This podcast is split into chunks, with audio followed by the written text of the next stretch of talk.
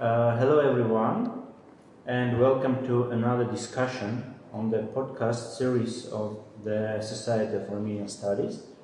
Uh, today, we are going to have a conversation with Dr. Vahagn Avedian on his last book. Uh, Dr. Vahagn Avedian is a historian specializing in research concerning the fields of genocide, human rights, peace and conduct, uh, conflict and democracy. His previous research has mainly focused on the legacy of the Armenian genocide, including its politics of memory, its impact on both perpetrator and victim groups, but also on international law and within the political uh, arena. His research also includes peace and conflict studies, among others, the Nagorno Karabakh conflict. Uh, hello, uh. Hello. Uh, today, as I said, we are going to, to discuss your last book, and uh, you, you, you, you entitled your last book Knowledge and Acknowledgement in the Politics of Memory of the Armenian Genocide, and uh, it was published in Routledge, uh, Routledge Press. Uh, so let's start with the idea. Yes. I know this book is modified and developed and refined version of your PhD thesis. And when did you decide to do research on this subject? Why did you choose the place to place the issue of the Armenian genocide in the context of the politics of memory? Uh, thank you. Um, well, when I handed in my uh, proposal for doctoral thesis uh, at Lund University, um, in the beginning I was going to actually look at what happened between the Sèvres Treaty and Lausanne in, between 1920 and 1923. How, how come we went from Sèvres Treaty with all the articles regarding the Armenian genocide, well, it wasn't called a genocide, the Armenian massacres and crimes against humanity, uh, the punishment of the perpetrators, the arbitrary ruling uh, given to Pre- President Wilson, uh, ending up in the Lausanne Treaty with the total amnesty and uh, not even mentioning Armenia or Armenian in, in the treaty. And uh, when I started to look at the literature, I what, what I call the missing link was a book by Akaby Nassibian, Great Britain and the Armenian Massacres, which I he had. Uh, I'm not sure if it if it, if that book is his PhD, but it's. Uh, it's a book published in early 1980s, if I don't recall it uh, wrong. But when I found that book, and that was by a coincidence, uh, I had already written, uh, read Balakian's Burning Tigris, and uh, when I read Nassibian's book, which I think is uh, is a very important book, which is unfortunately forgotten yes. within research, Yes, uh, it explained pretty much everything. Those two books together uh, explained a lot about what went, let us say, wrong between Sèvres and Lausanne. And I just went to my supervisor and said, you know what, uh, I have to pick a new topic. Uh, this is already done. The French and the Russian parts, and especially the Tur- Turkish parts, are still missing, of course. But unfortunately, I don't uh, speak neither. I don't speak either of those languages. So I had to choose another uh, topic, and I've always been um, interested in the legacy of the of the Armenian genocide, and to be honest, have driven away from the events themselves. So I, just uh, thought, why not write about why, why, why is it so topical? Hundred years later, it's still a political hotbed. And uh, yeah, during those four or five years in, in the uh, PhD courses and all that, the the idea developed to be the thesis on, on, on the knowledge of the Armenian genocide on one hand and how the political acknowledgement of, it has failed and why. Uh, well, it was your your goal, your vision, and uh, what what you had in uh, in the end I mean, I mean, usually uh, the initial plan differs from the results. Most of the time. Yeah, yeah. At least from my own experience. never works out as, as, as planned. Rarely, as, as well, compared to uh, uh, my other co students as well. There, a couple of them maybe managed to do that, succeeded to do that, but in many cases, yes, uh, you don't end up with what you started. And so, if, if you are asked what your book is about, how can you just define the key outcome of, of your? Well, as the title uh, hints, it, it is. Uh, uh, I actually had in mind to name the book Knowledge and Disacknowledgement because that is what the whole problem boils down to. You have this knowledge on, on one side, and when you look at uh, the literature, Armenian case is actually nowadays, uh, without uh, uh, exaggeration, the Armenian case is actually considered as the most, one of the most studied cases in modern genocide, second only to the Holocaust.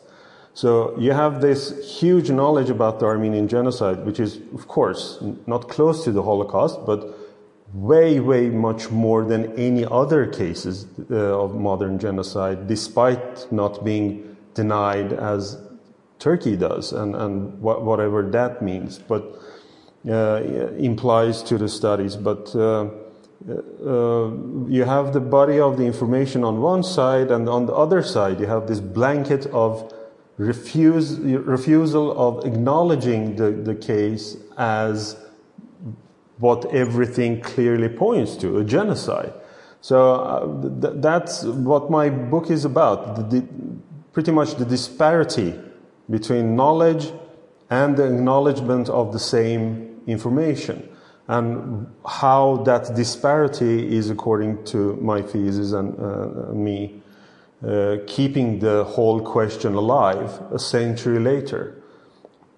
Especially on the political arena but of course between the two nations are the perpetrator and the victim Armen- uh, turkey on one side armenia mainly on the other side but now as the research develops, we, we also have uh, become more and more aware of the impact on Assyrian, Syriacs, uh, Greeks, Pontic Greeks, etc. So it has grown, but uh, it's that disparity that keeps the question alive, the non-recognition that keeps it in between perpetrator and victims on, on one hand, but also internally in each group respectively. Yeah. Uh, now let's discuss another important question: uh, the method you use, the methodology you, you used during the research, and how can you consider your primary sources? Are they memoirs? Those are the one of the main repositories of human memory, or you are predominantly focused on analyzing and even in some way deconstruction of political statements as tool for creation of a lit- official narrative. Uh, well, politics of memory it's a it's a wide area, of course, and and it, the memory can, as you have already pointed out, it can be taken in from so many different sources. Uh, my sources are not so much about memoirs, but uh, mostly are about uh, about uh, archive research. And with archive research, uh, the, the episode for, for, for instance, uh, April 24, 1965 is mainly based on uh, the work of Dr. Avak Harutunian. The book that he had published back in 2005 uh, on the whole uh, episode going a couple of years before 1965, but also what happened during those two or three days and uh, the whole assessment, the political but also the intellectual assessment.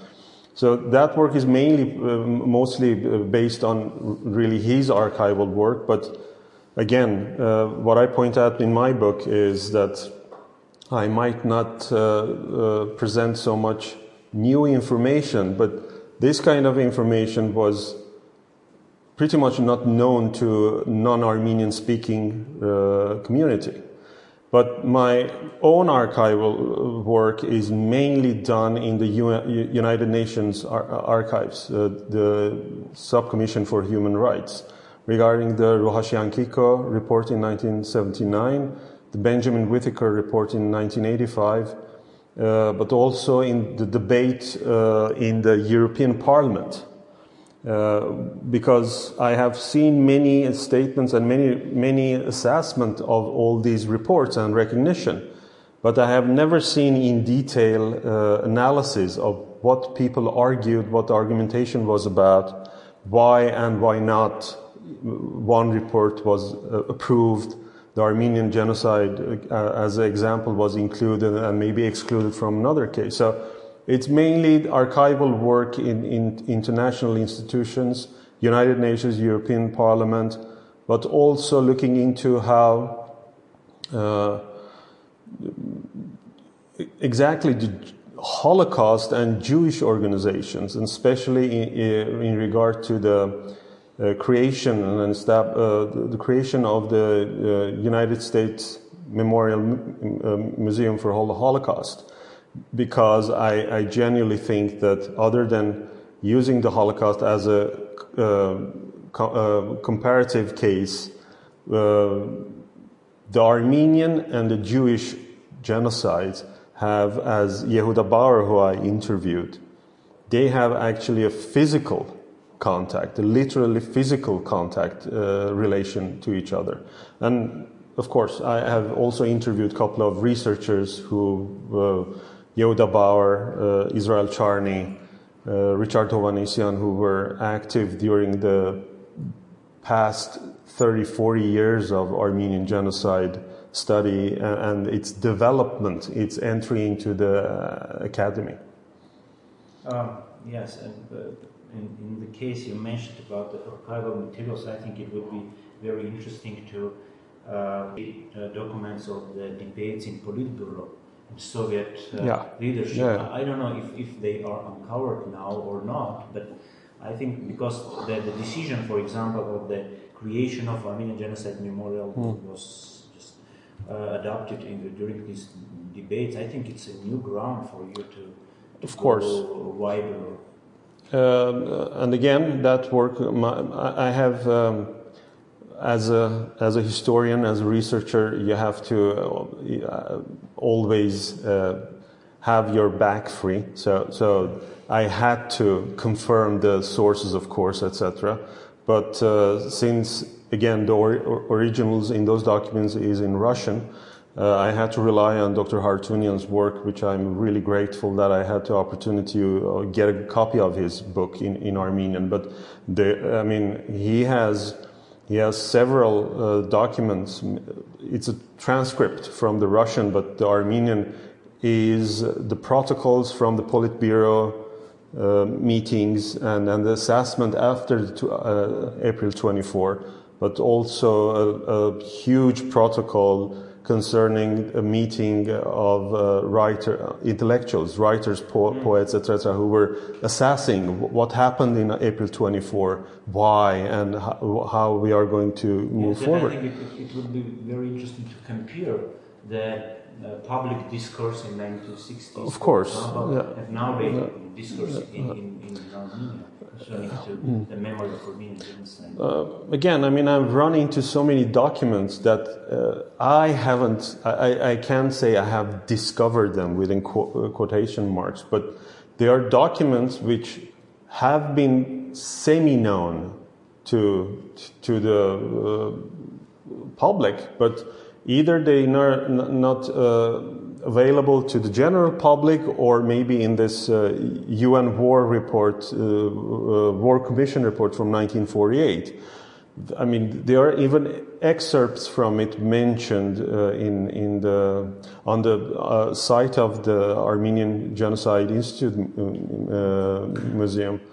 but the, the importance of, of those documents, including Nassibian's book, uh, seems to have been lost in the debate or the search for the evidence that the massacres in the 1915 were a genocide. And that's one was one of, uh, one of the reasons when I started to deviate from 1915, 1916, looking into the aftermath as well, because uh, early on I started to argue that one of the one of the two one of the main reasons uh, of the, uh, the Turkish state denial of the Armenian genocide was to actually uh, keeping the research busy with, with finding with that document, which is probably never going to be found. Uh, and by the way, there, there is no such document even about the Holocaust. But if you keep focusing on finding that evidence, that, that key document that is saying that, oh, it, this orders, this order is uh, proving that the genocide was premeditated, and orchestrated by the government, we have lost focus on so many other areas and aspects of the Armenian genocide, which are starting coming for the last, I, I dare to say, five, ten years. But before that, we were only focusing on 1915, 1916. And that was one of the reasons why I started digging up all these documents that I think the research has forgotten thanks to the, this uh, never-ending search for, for the the document. Yeah, yeah. Uh, and uh, you're writing about uh, the creation of national narrative and identity. And what do you think about the importance, the weight of Armenian genocide memory in the structure of contemporary Armenian identity? Is this weight diminishing as the memory of Armenian genocide is fading now in new generation because they don't have direct connections with survivors and this topic for them uh, is becoming like abstraction. What do you think about it? Well, it's a really complex question. I think, uh, depending who you ask, they, they would give you re, very contradictory answers to that. Uh, um, I think Armenian identity, whether you like it or not, uh, I mean, also in parallel with the Jewish identity uh, and other n- nations with genocide in the recent past, uh, they are they are marked by the genocide, even though uh, in in the Jewish case they have come they have come a long way with the, with the process of reconciliation, not between perpetrator and victim, but internally as well. And that goes for the German and the Jewish societies and nation respectively as well. But the Armenian, uh, Armenian genocide is, of course, uh, as, as I mentioned in my thesis, it's, it's a kind of an open-ended issue. We haven't ha- come to any closure, if you ever can come to such a thing. But uh, it, it is a live issue within the Armenian narrative. It doesn't go, I wouldn't say you talk about it every day, but I think it, it's fair to say that uh, the Armenian genocide pops up in one way or another at least a couple of times uh, during, the, uh, during a year. But uh, there are many different aspects. The independence of Armenia ha- has, uh, and I have discussed this issue with several people, many, I mean, at many different occasions.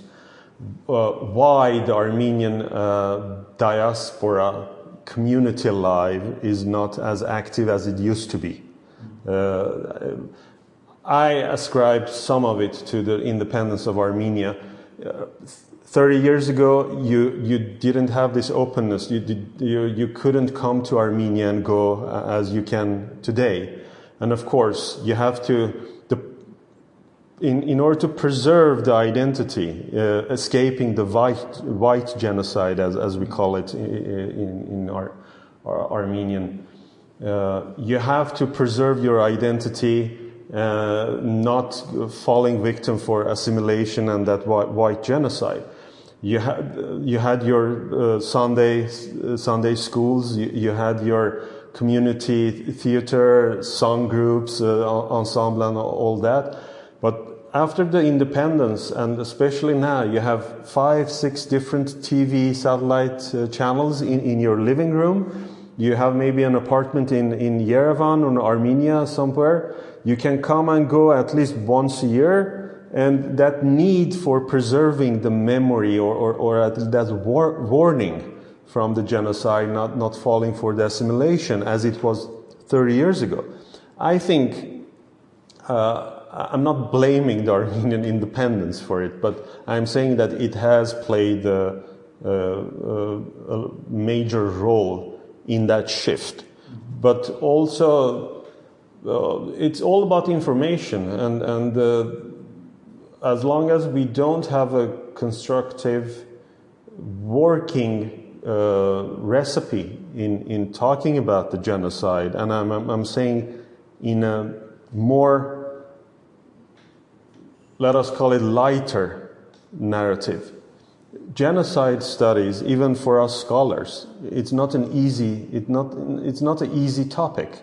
And I mentioned in my introduction that if I had to choose a, a topic, I don't think I would choose. I mean, there, there are so many f- fantastic and wonderful topics to choose from in Armenian history that, I mean, genocide with and all the horrors in it it wouldn't be my maybe first choice, but anyhow, somewhere you're compelled to choose it. So I think uh, shifting the, the, the, narrative and, and the way we convey it to the younger generation could help because it's one thing to read it in a quite heavy theoretical academic language and the other one uh, in, in order to convey it as, as, as the Holocaust memory has done in, a, in the popular uh, arena, has become a, uh, made its way into the popular narrative, making it more easier in, into, into the movies, documentaries, etc., etc. Uh, you know, in, in, in Armenian public does, uh, discourse, uh, for many Armenians, the issue of recognition are in the top of the interest if they, they are speaking about Armenian genocide.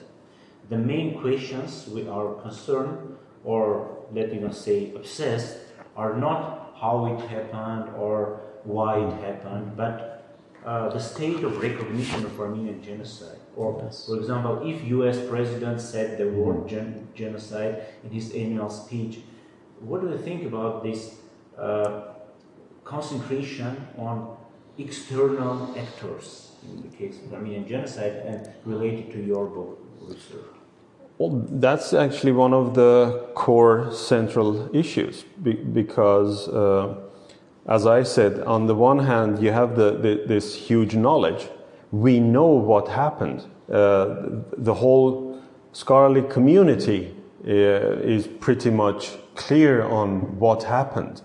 Uh, and as it, it is a it is a crime. It is a it is a as as the concept is defined within international law. It was an internationally wrongful act, and when you commit a crime, then it's then it's uh, the next step. As, as, I bring it up in my uh, approach to reconciliation, the trinity of recognition, responsibility, and reparation.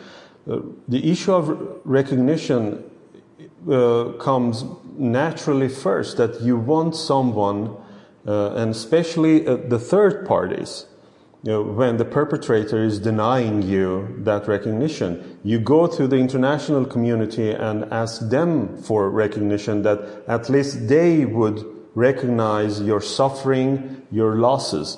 And uh, as the Armenian uh, nation has been denied that recognition, starting with the uh, uh, Lausanne Treaty, that they pretty much that the Turkish uh, government, with the help of international community, and in that case was the co-signatories uh, signatories of the Lausanne Treaty, uh, pretty much helped the Turkish government to whitewash the crimes committed during World War One.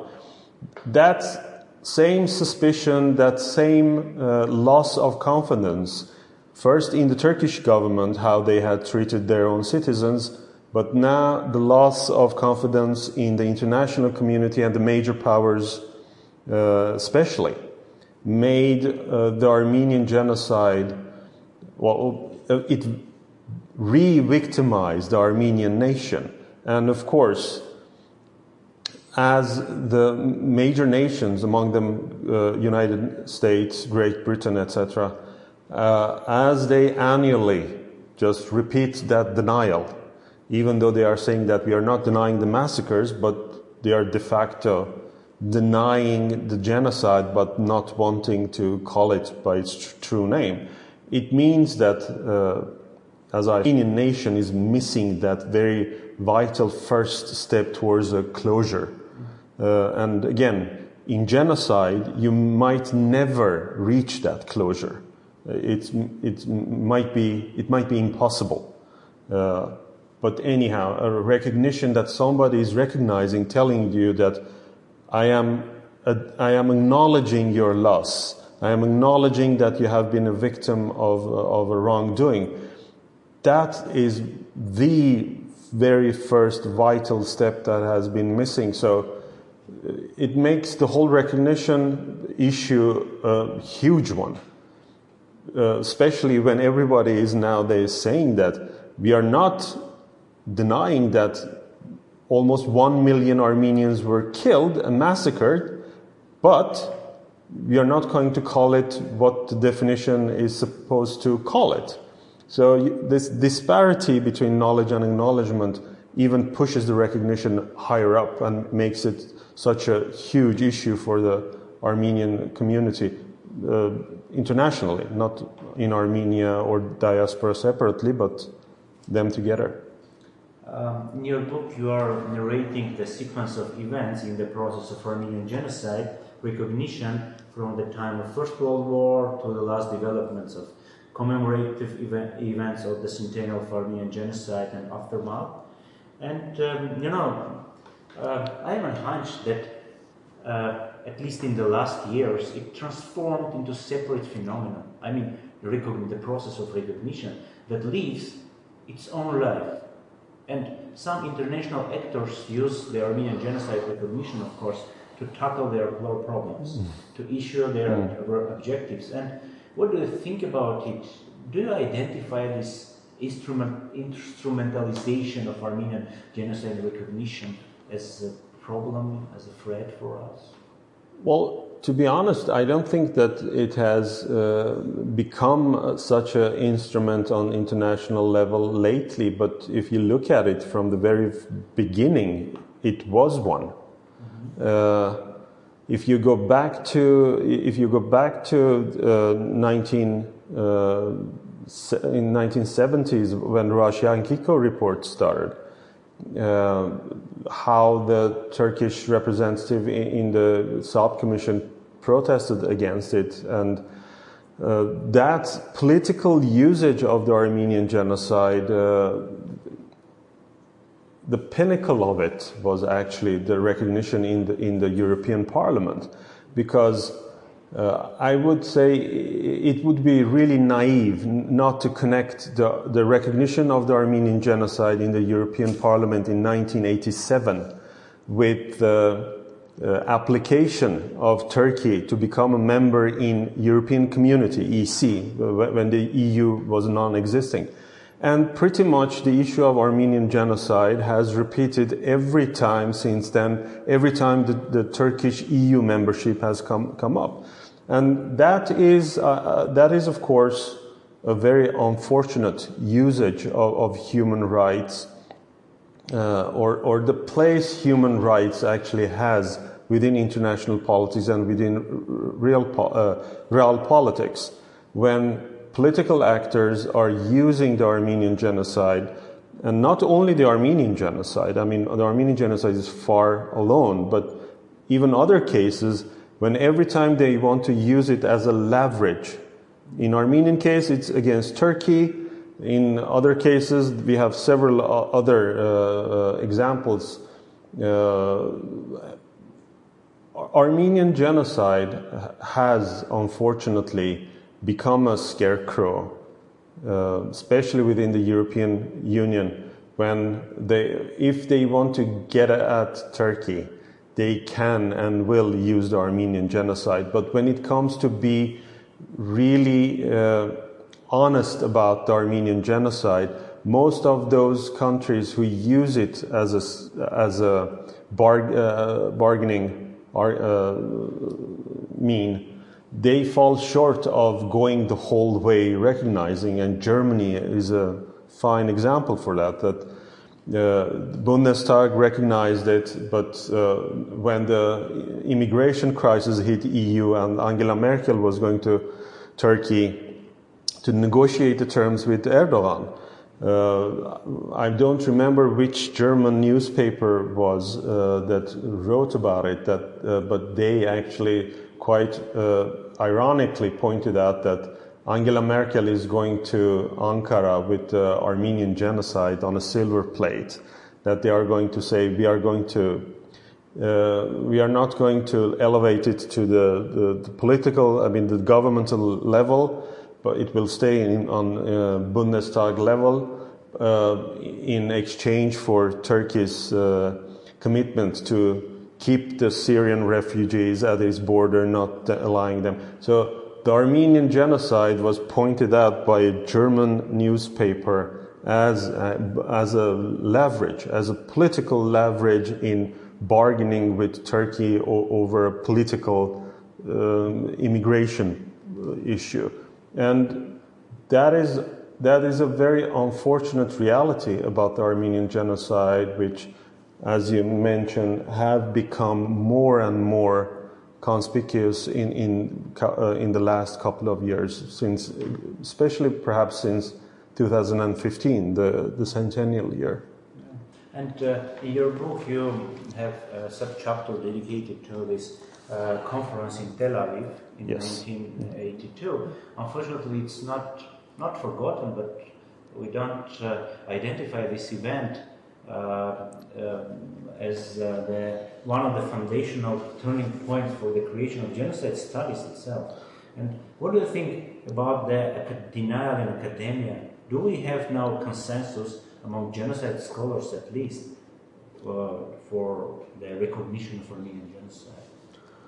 Uh, well, one of the slogans, at least, uh, I, I, have heard somewhere or I have read it somewhere uh, during the centennial year was that we have won the information war.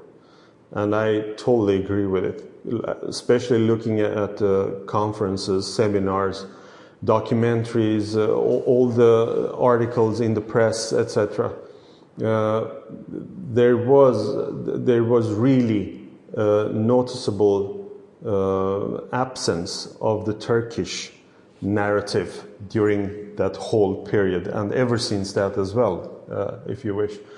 Uh, a colleague of mine, Maria Karlsson, wrote her uh, doctoral thesis on the issue of uh, denial. Uh, her book was called The Cultures of Denial, and, and, and the phenomenon of denialism within the academia, and she was explaining it uh, uh, by uh, putting it in a scale between white and black. So there is a gray area in between there within within academia how, how they deny it. But to be honest, compared to 10 years ago when you had you could had let us say quite credible uh, scholars who could come forth and and and and uh, question the reality of the Armenian genocide.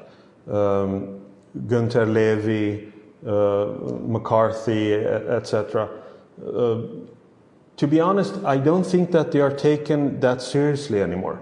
And there are still a couple of Turkish, especially Turkish uh, scholars in foreign universities, uh, of course. A couple of them in, in US universities. In Utah, uh, especially, uh, uh, who are continuing continuing th- that narrative and, and that tradition, unfortunately. But I can, for an example, just mention that when the Turkish Association invited uh, uh, McCarthy to Sweden uh, in order to kind of counteract the Swedish re- recognition in, in, their parliament in 2010. they were really frustrated that they couldn't find any institution in, in Sweden and especially in Stockholm who could uh, invite McCarthy to have a, a lecture on, on, his views on, on the Armenian genocide. And that was the first time for me actually. Uh, that of, I mean, they maybe didn't deny him, they, they did it quite politely. Uh, they didn't have the time, they didn't fit the schedule, but it was quite apparent that the Swedish universities as institutions wouldn't want to uh, give a genocide denier room for expression of that kind of uh, that kind of thoughts uh, thoughts anymore. Not and and that kind that kind of approach, I would say, has become more and more frequent in in at least Western uh, academia, and. You, uh, academics, scholars who are denying the Armenian genocide or even questioning it are becoming more and more rare, and, and, and uh, academia is not taking them seriously at all. And 1982 conference was the first uh, well, 1982, I, I bring up, I, I talk about borderlines. That was a concept that I learned from my supervisor, Klas-Göran Karlsson, and I use it in, in my book. Uh, the borderline events which mark uh, different shifts in, in, the evolution of the Armenian genocide, the recognition of the Armenian genocide. The uh, April 24, 1965 was one. The, the assassination of the Turkish counselors in California was one. Entry of the Armenian genocide into the academia, in, uh, and I uh, ascribe it to the 1982 conference in Tel Aviv.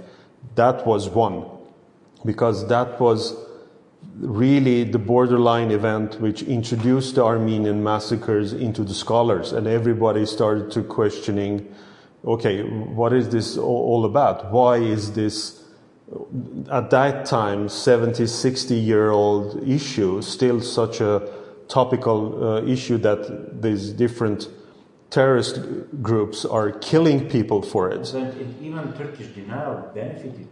Of course, of course, and and how the the foreign ministry of Israel and foreign ministry of Turkey actually joined forces in order to kill that conference, but Israel Charny, who was the main initiator of that conference, stood firm and, and made it happen, even though he lost half of the participants in the, in the conference. But at the end, it was a conference that uh, had almost 300 participants and if I'm not mistaken, 10 or 11 papers in, in one uh, panel uh, during one session was entirely dedicated to the Armenian genocide.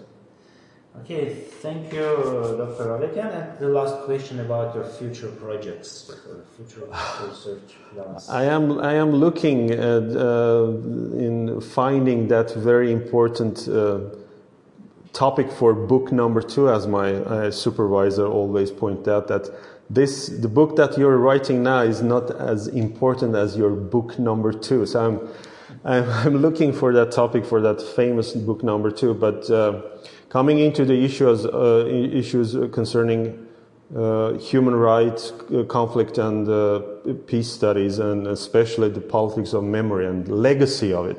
I'm pretty sure that I will continue in, in that area somewhere. It, it, remains to be seen what uh, I will come across. Okay, thank you. Uh, Thanks a lot. Thank you. Coming and uh, uh, Vahagn uh, Avedian was our guest for the podcast for the Society of Armenian Studies. Thank you.